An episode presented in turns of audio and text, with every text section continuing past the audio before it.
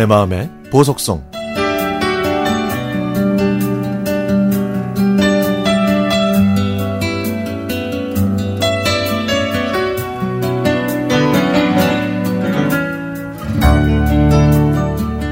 점심으로 뭘 먹을까? 평소에는 고기를 별로 좋아하지 않는데 갑자기 돼지갈비가 먹고 싶어졌습니다. 자동차로 20분 정도 떨어진 식당으로 갔더니 점심시간이 지난 시간이라 손님은 저희 둘밖에 없었습니다.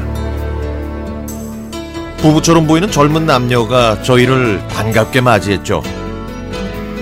자리에 앉아서 메뉴판을 보니까 돼지갈비 250g에 13,000원.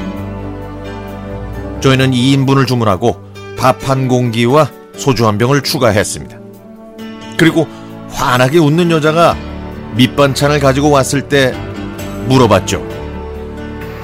두 분이 부부신가요? 네, 부부예요. 아유, 어쩐지 얼굴이 밝은 게 부부이신 것 같아서 여쭤봤어요. 호호호호. 두 분도 부부시죠? 아유, 그렇게 보이십니까? 아유, 네. 저희도 척봄을 합니다. 잠시 후에 남편 되는 분이 웃는 얼굴로 숯불을 들고 왔고, 이어서 그 안에는 고기를 가지고 왔습니다. 이야, 이 밑반찬 정말 맛있네요. 직접 만드신 거예요? 아, 네. 이거, 이거, 이거는요, 어머님이 해 주셨고요. 요거, 요거, 요거는 제가 했어요. 강화도에 사시는 어머님이 밑반찬을 많이 해 주시거든요.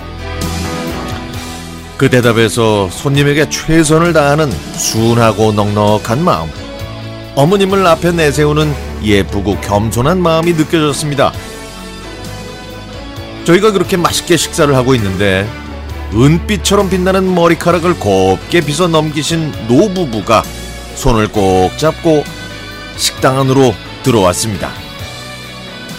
아이고 여보 아니 무슨 옷을 이렇게 많이 샀어 아이고 당신 이번 주말에 더 늙기 전에 다시 가보고 싶다는 대관령 옛길을 가려면은 이 차림새가 깨끗해야 되지 않겠어요 이 그리고 젊은 아우가 운전도 해주겠다는데 아우님한테 누추하겐 보이지 말아야지 이제 봄 날씨는 거의 다 지나갔지만은 이 그래도 날씨가 왔다 갔다 하니까 얇은 거, 좀 두꺼운 거, 이렇게 두 벌은 가지고 가야 하지 않겠어요?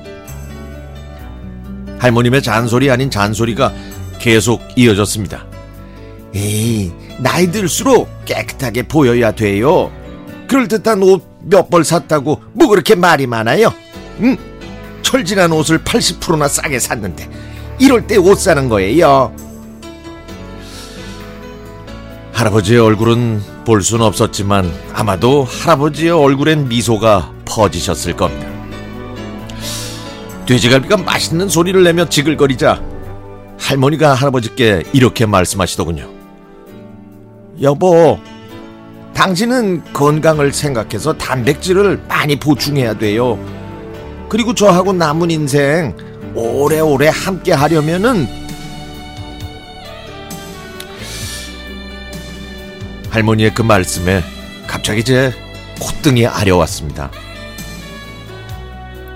그리고 할아버지 앞에 갔다가 다시 할머니 앞으로 간 고기 두 점은 불판 위를 빙글빙글 돌다가 끝내는 다 타버렸네요.